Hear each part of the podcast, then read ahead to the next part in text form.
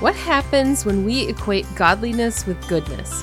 What do we teach our children when we emphasize that being good makes them a good person? How does it affect self esteem if we stray away from the expected norm for Christian behavior? Today, I'm rethinking the terms good and godly in favor of an inclusive, grace centered gospel.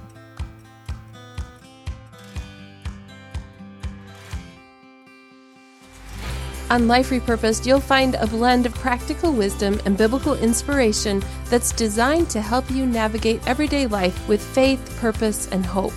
We focus on personal and spiritual growth with a range of topics from improving your relationships and discovering your purpose to setting and achieving goals, plus tools and resources to help you live your repurposed life.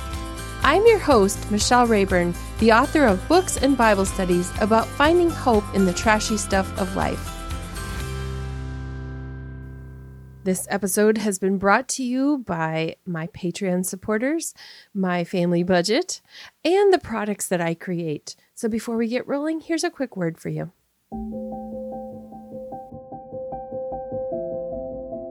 Have you ever faced life's curveballs and felt as if you were in pieces? There's no need to be a Bible expert. This book meets you right where you are. So, what's inside?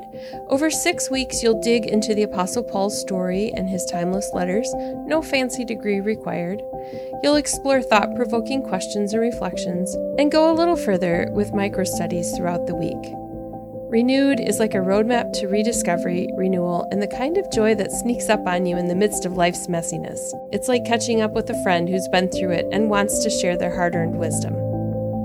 Themes such as redeemed, restart, repurpose, revive, rejoice, and repeat light the way, showing you how to find beauty in the cracks and grace in the chaos.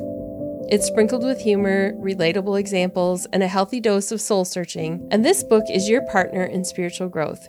Whether you're flying solo or diving in with a group, Renewed has you covered. And don't worry, I left plenty of space for your notes, scribbles, and doodles. Ready to take a journey toward renewal, hope, and some serious soul soothing? Grab your copy of Renewed, then get comfy, and let's dig in.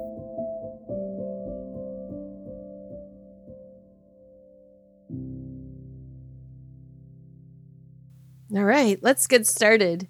The idea of equating godliness with goodness is something many of us have encountered in our Christian journey. It's a concept deeply ingrained in the Christian culture. But what happens when we make this connection?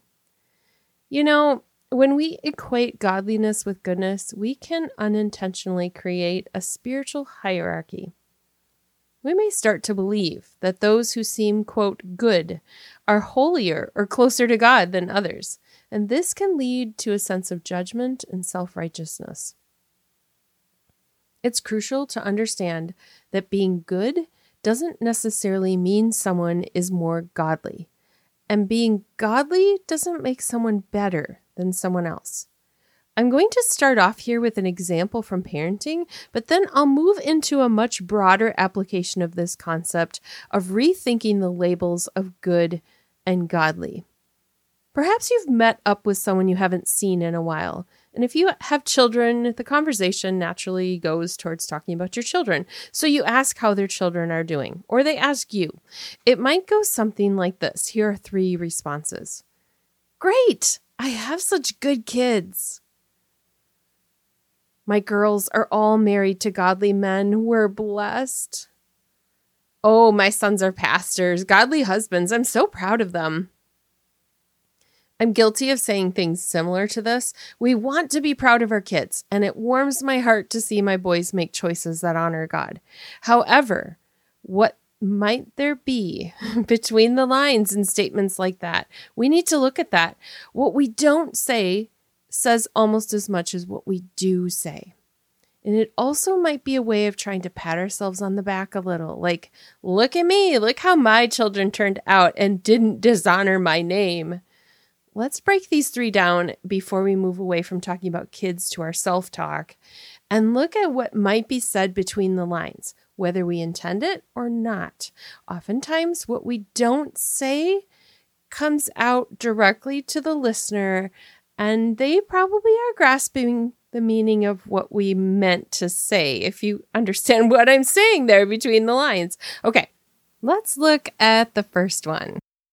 Great, I have such good kids. Does this mean there are bad kids? This statement smacks of star athlete, honor roll students, and model citizens. Is that what we mean? If someone else's child doesn't fit these descriptions, are they still good? So, what's going on in the conversation when we say, I have such good kids? How about the next one? My girls are all married to godly men. We're so blessed. If someone has three daughters and one of them marries a man who doesn't fit that description, what does that mean? Do two of the sisters get the blessing of mom and dad and the other one doesn't? What about when friends are part of this conversation?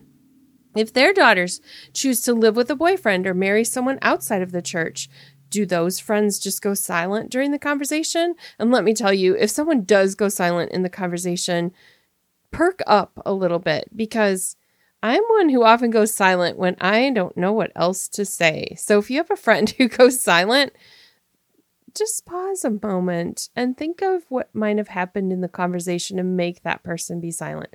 Anyway, here the unspoken message could be my children make better choices than yours. If we aren't careful about that context, that's the statement we might be making. Here's the third one. Oh, my sons are pastors, godly husbands. We're so proud of them. Does this mean the role of pastor is the be all end all career that our sons should strive for? Can others measure up? What does godly even mean?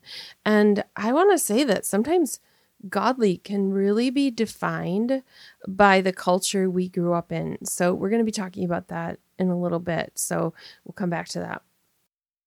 With each of these, context is a big factor. There's nothing wrong with a mom and dad feeling their hearts swell when their children take steps of faith and follow God.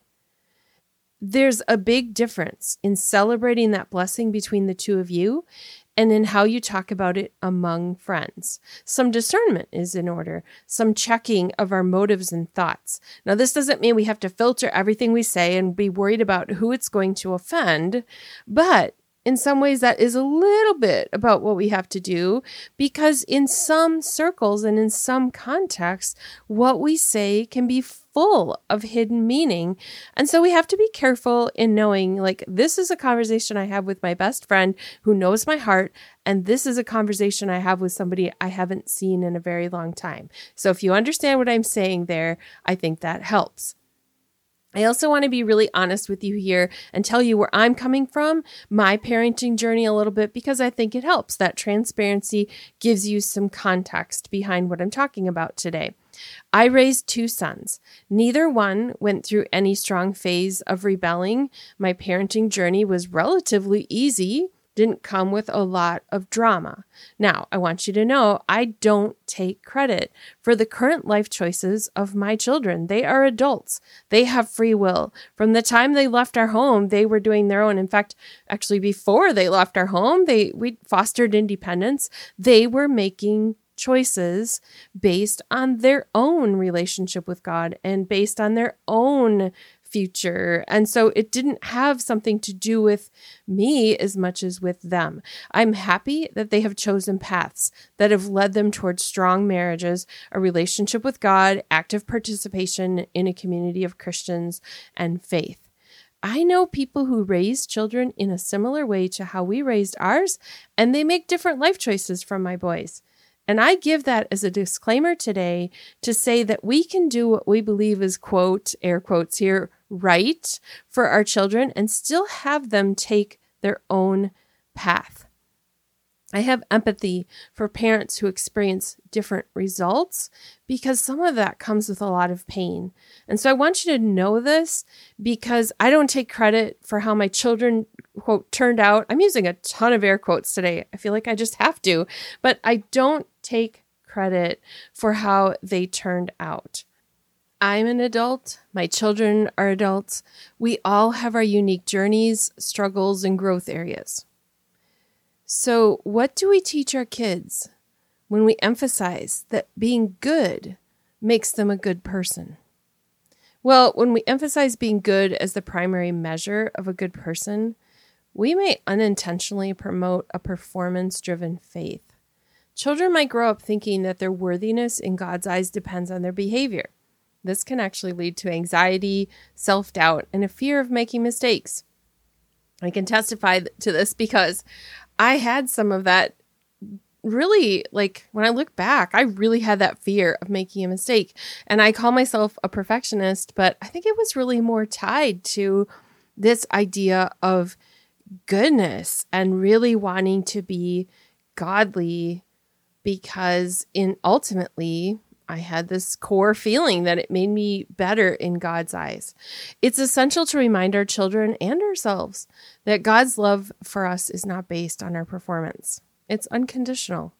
Our worthiness comes from being created in His image and not from how well we adhere to a set of rules. When we start equating godliness with goodness, we often unintentionally set up a dichotomy.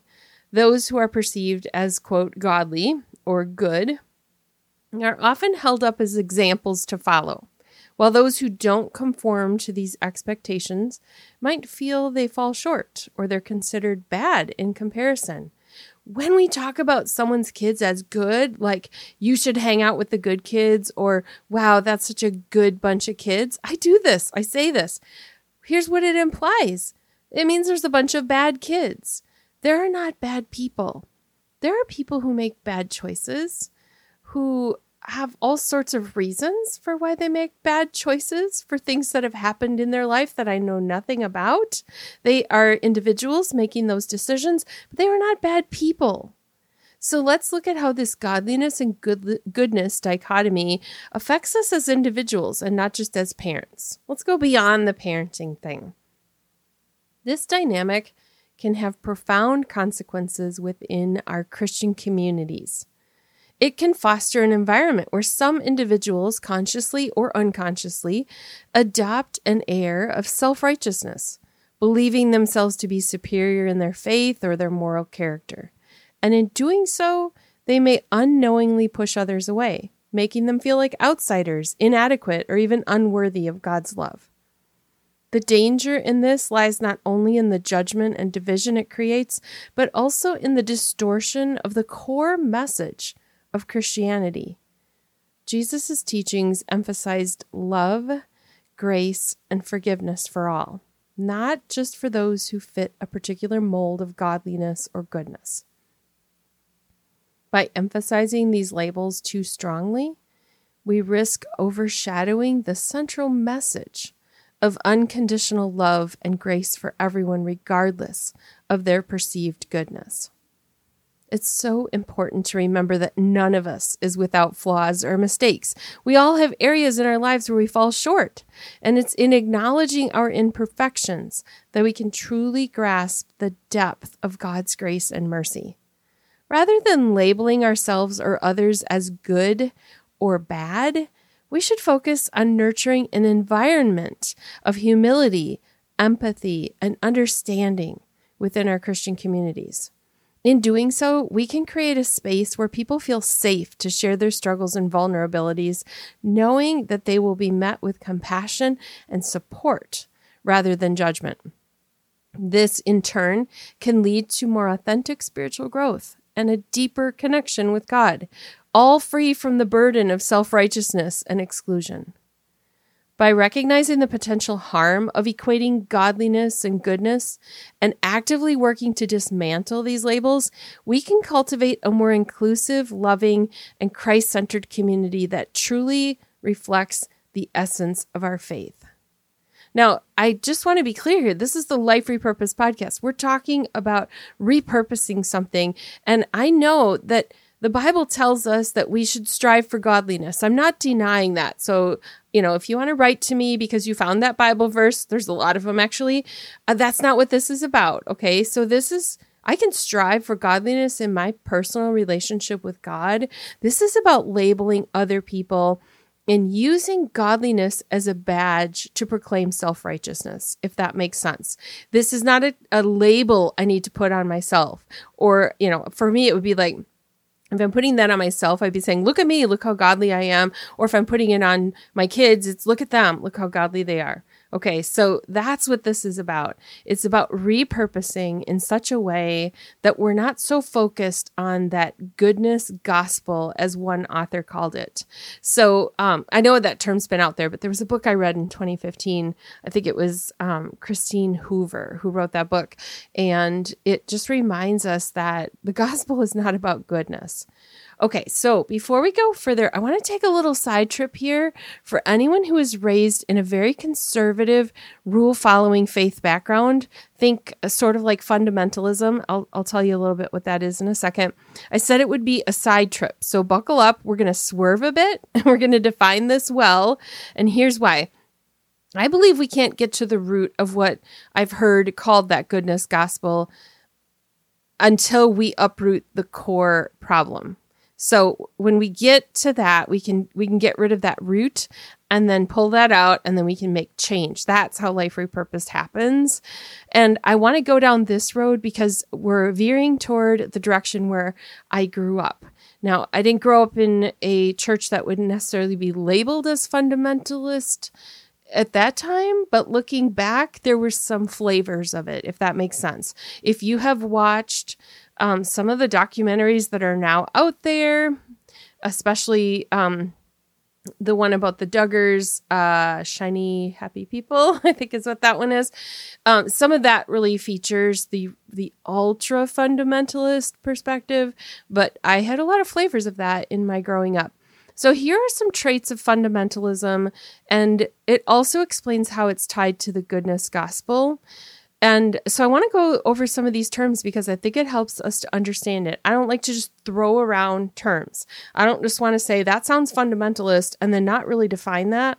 I also have a master's in ministry leadership, and so I really love digging into terminology. So if this is a little too geeky for you, I really I apologize. Thank you for indulging me for a few minutes in this as we go over just nine terms that are kind of tied into this. And then I'll come back and explain to you why this is so tied to the goodness gospel.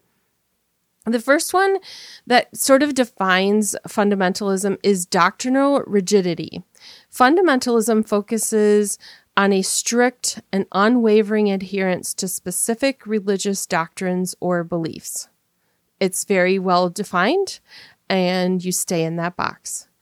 The other one is dogmatism. This can be characterized by an uncompromising and authoritarian stance on religious or ideological matters. So we look at that doctrinal rigidity and we say, we don't compromise. Here is the ultimate authority. I'm even taking an authoritarian tone when I'm saying that. I'm sorry about that, but I can't help myself. Okay, the third one is conservatism. Now, you might think of conservatism in a political way, but fundamentalist movements are typically resistant to change and often seek to preserve traditional religious or cultural values. Now, yes, that could be tied to political ideology, but we're thinking of it really in the traditional religious. Um, and, the, and it ties to the next term, number four, which is orthodoxy. And fundamentalists frequently uphold a particular form of religious orthodoxy, asserting that their interpretation of faith is the only correct one. Now, we're not talking about like orthodox as in Greek orthodox. We're talking about orthodoxy in I'm following the confines and constructs of my religion, and I believe that this particular one is the only correct one. Okay, number five is exclusivity. Fundamentalist groups may view their interpretation of faith as the only valid one, which not only excludes but condemns those who hold different beliefs. The sixth one is cultural resistance. Fundamentalist movements often resist secular influences and modern cultural shifts, aiming to maintain a distinct cultural identity. Number seven, authoritarianism. Fundamentalist leaders or structures often wield significant authority and control over their followers and dictate how they should live and believe. Number eight, isolationism. Fundamentalist communities may isolate themselves from broader society to maintain their distinct beliefs and practices. In in for me in my childhood that was sort of like we don't associate so much with people from outside of our distinct beliefs and practices. We don't marry outside of those beliefs. We don't have events together, youth groups together, those kinds of things to help you um, kind of put that into perspective. The last one, number nine, is moralism.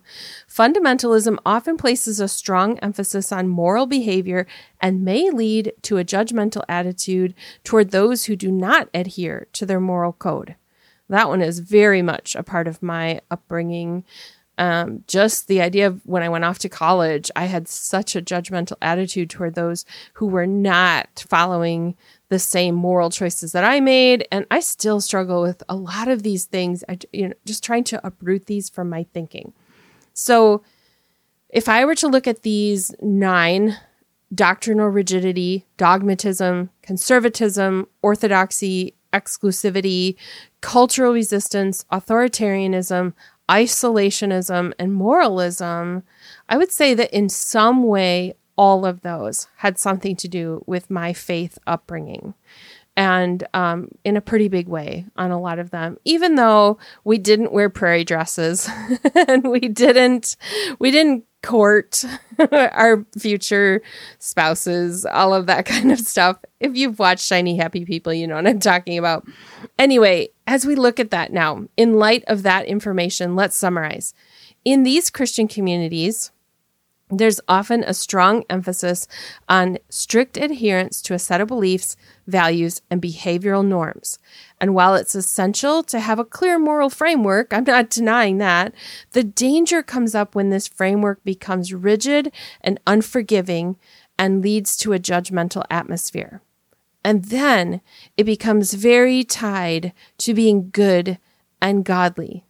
In some Christian circles, a godly wife is defined by a woman who stays home. She homeschools the children. She grows a garden. She manages a homestead with chickens and goats. Seriously, all of I'm I'm really stereotyping there. I I apologize for that. It can mean she leads a study on being the perfect Proverbs 31 wife and that she has no aspirations of using leadership gifts in a broader sense in the church. She stays in her lane. So, in some circles, a godly wife is the one who says yes, dear, to her husband, and she definitely does not speak up. Again, it is a stereotype, but maybe you're a listener who says, Oh, I know that stereotype very well. There can be a tendency in some conservative circles, then, to view those who don't conform to the established norms as outsiders or even threats to the faith. And you have maybe seen this in practice, where somebody who's outside of our mindset is perceived as a threat. This can foster an environment where those who are perceived as less godly and labeled as less good are marginalized, shamed, or excluded. And I didn't know how to put this into words before. I've had people ask me before, why did you leave a certain church? Why did you go somewhere else? This was the mindset that was I was wrestling with so much inside and I was in an environment that fostered this idea of marginalizing, shaming, or excluding. And I just wanted to break out of it. I, I've, I know some wonderful people who love Jesus who are so caught in that. And God opened my eyes to seeing that. And I just had to get out of there. And that's hard sometimes because, you know, we have friends and everything. So, anyway, that was a big aside, okay? There's a pressure to maintain an image of godliness and goodness that can become overwhelming in this environment. Individuals feel compelled to hide their struggles, hide their doubts, hide their personal challenges, and they fear that admitting to imperfection will result in ostracizing and condemning from the people they love. And then ultimately, it leads to a lack of authenticity and vulnerability within the community. Now, I'm going to go a little deep here and make a hypothesis. Our choice of terminology makes a statement because our faith and our political and social ideologies all tie together more than we think. Try to untangle your political and social ideology from your faith. Can you? It's really hard. When certain political or cultural positions are equated with godliness, it creates a climate where anyone who holds different views is automatically labeled as less godly and less good. This can result in a divisive and hostile environment that goes against the Christian principles of love, grace, and reconciliation. Whether we want it or not, whether we intend to or not, I believe that our expressions about goodness and godliness can tell people between the lines that God loves us more when we follow the quote, right rules. How do I know? Because I lived it. I grew up hearing about God's grace, but believing I had to be good. Without anyone intending to, they taught me that God would love me more if I was good. All right, so you probably have some questions. How do we fix it? What do we do? Give us some solutions, Michelle. It's crucial to encourage open dialogue and a willingness to question and explore one's faith. Emphasizing the core message of Christianity, which is love, grace, and redemption for all is so essential.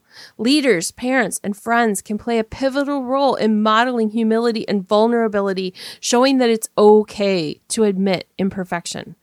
Ultimately, a shift in perspective from judging to understanding, from exclusion to inclusion, can help our communities become more aligned with the teachings of Christ. It's a process that requires patience, empathy, and a commitment to fostering a culture where individuals feel safe to be their authentic selves while pursuing a genuine relationship with God free from the constraints of, re- of rigid labels. When we don't meet the standards of goodness, when we don't measure up to the standards others have set, it can lead to feelings of shame and inadequacy and people start to question their worthiness and even distance themselves from God and the church. And if people are moving away from the church, it's important for us to look back at ourselves, not to look at them and label them as people who are deconstructing. Because for me, I've gone through multiple periods of deconstructing my faith and then reconstructing, and this is a big part of it. And so when people have moved away from the church, when they have said, I don't want to be part of that community, then we need to ask what's happening here. It's heartbreaking to me to think that that people can push away from God when they need his love and grace the most and we might have something to do with that. So what can we do to combat this misconception and what can we do to foster healthier understanding of godliness and goodness within ourselves or our communities? Well, we're going to talk about that in a couple of steps here, but the solution ultimately is grace, the transformative power of God's love and grace. When we get vulnerable and when we emphasize God's unconditional love, we can help break down the harmful equation of godliness and goodliness, goodliness, godliness and goodness. It could be goodliness, right? We create a more inclusive and compassionate Christian community. Helping people embrace grace over goodness can lead to a more compassionate and inclusive understanding of faith as well. So, here are some solutions that we can do, practical things we can do to encourage this shift. I'm going to give you eight practical things. Maybe you can pick one of them to work on, maybe you'll find multiples. The first one is embrace unconditional love emphasize that God's love is not contingent upon performance or goodness. Teach that God's love is limitless, regardless of our actions.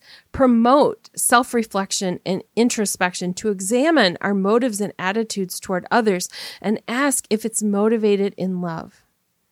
Number two, share personal stories. Encourage people to share their own stories of struggle, of growth, and redemption. Personal stories of experiencing God's grace can be powerful in helping others see that they're not alone in their imperfections. We need to share our stories of redemption and growth and highlight that it's okay to make mistakes because God's love remains constant. Number three, biblical exploration. Examine and discuss biblical passages that highlight God's grace and forgiveness. Studying stories like the prodigal son, which is familiar to a lot of people in Luke 15, can illustrate how God's grace welcomes us back even when we've strayed. A little aside there, the word prodigal means extravagant, and we often think of the prodigal son as wasteful and we think about what he did, but it's really about God being the prodigal one. Prodigal doesn't mean straying away, in case you're thinking about that. Prodigal means extravagant. And it can illustrate there how God's grace is prodigal. It is extravagant. He lavishes it on us even when we stray. So biblical exploration is important. Number four, challenge legalism. Address legalistic interpretations of faith by promoting a more holistic understanding of Christianity. Challenge it when you see it happening. Encourage a balance between adhering to moral principles and recognizing the importance of grace. One of the biggest growth factors in my life has been challenging legalism, asking questions and saying, is this really what Jesus would do? Number five, foster a culture of vulnerability. I've mentioned that a little bit in sharing personal stories, but create an environment where individuals feel safe to share their doubts, their struggles, their questions without fear of judgment. Vulnerability can lead to deeper connections and spiritual growth for both the person asking the questions and the one listening and answering those questions. We grow from one another when we're vulnerable. Emphasize that repentance or turning back to God is more important than striving for perfection, and teach that it's okay to acknowledge mistakes and seek forgiveness. Number six, lead by example. Church leaders should model humility, authenticity, and a reliance on God's grace in their own lives. Leaders who admit their own imperfections can set an important example.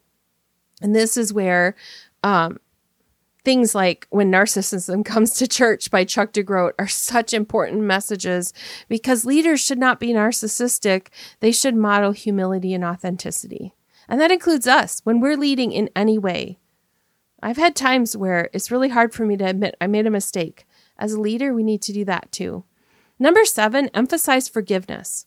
Teach the importance of forgiveness not only from God, but also among one another. Encourage a forgiving attitude toward others, recognizing that we all make mistakes. And lastly, number eight, promote acts of kindness and compassion. This is not just a feel good, friendly thing that we do at work and have random acts of kindness day or at school. This is a daily way of living.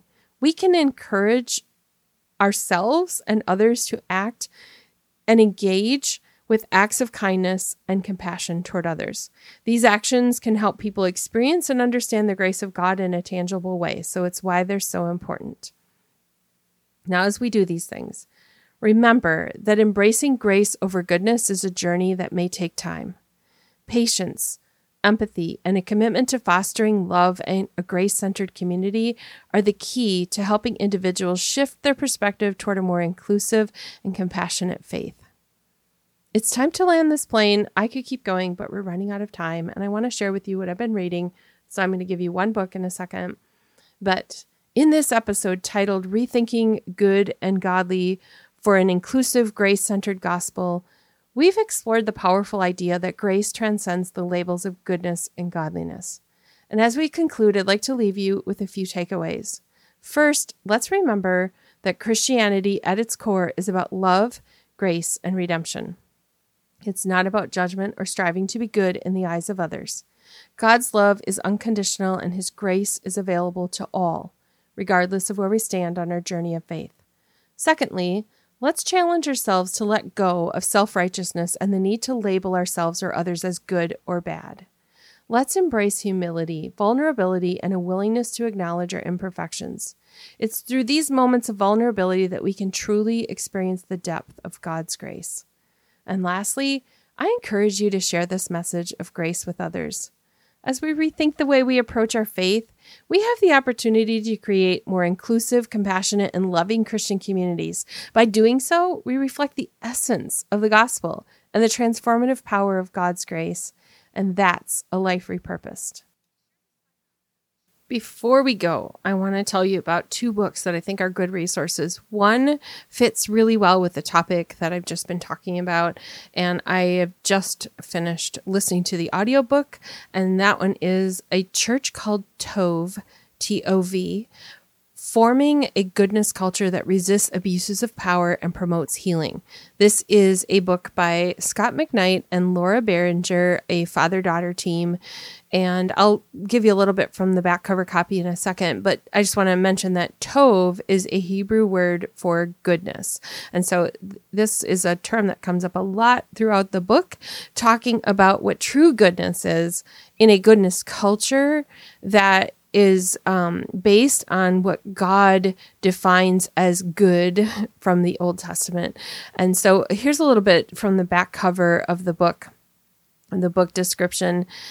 It says, tragically, in recent years, Christians have gotten used to revelations of abuses of many kinds in our most respected churches, from Willow Creek to Harvest, from Southern Baptist pastors to Sovereign Grace churches.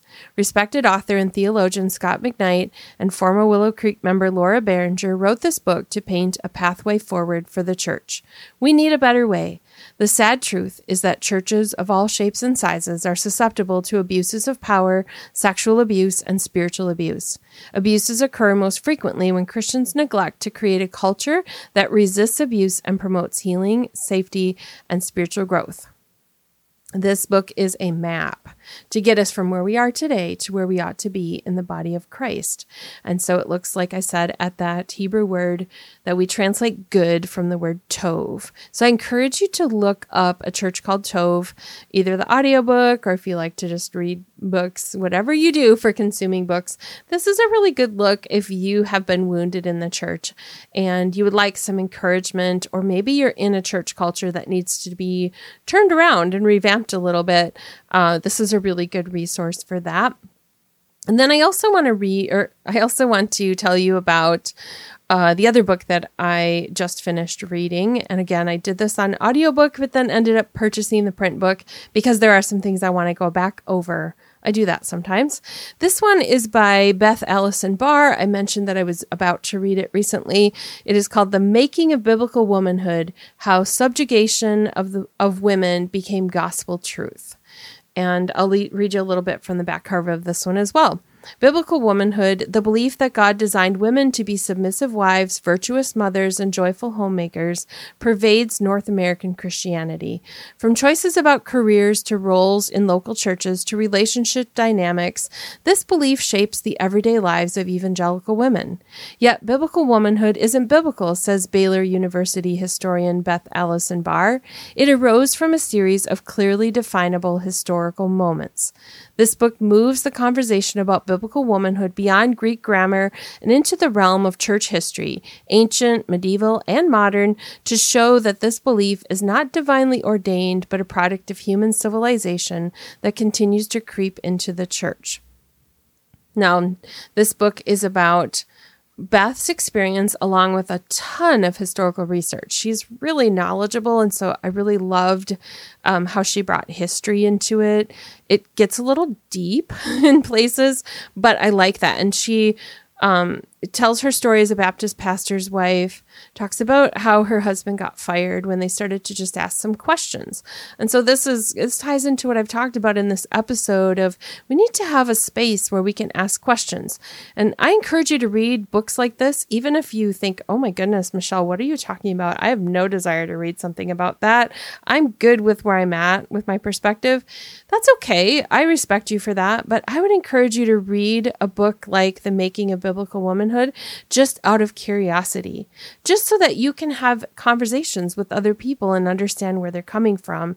And you might find that in reading something like that, your viewpoints are challenged and changed a bit. Mine have been. And I encourage you to be open to that. Even if you're not right now, be open to that just in curiosity and know that you can weigh it out and see what you think about it when you finish reading something like that. So those are two resources I'm going to link in the show notes. That will be at michellerayburn.com slash 167. I'd love to have you get those resources. If you get them through the link in the show notes, it helps me because I get a tiny little commission that costs you nothing extra. So I always appreciate it when you go through the links that I share. As we wrap up, I want to thank you for being part of this important conversation. Remember that your life has incredible value no matter where you are on your journey of faith. God loves you just as you are, and He's with you every step of the way. Until next time, keep rethinking, keep growing, and keep embracing the beautiful grace centered gospel that brings us all together. You've been listening to Life Repurposed. If you'd like bonus resources sent to your inbox each week, be sure to sign up at michellerayburn.com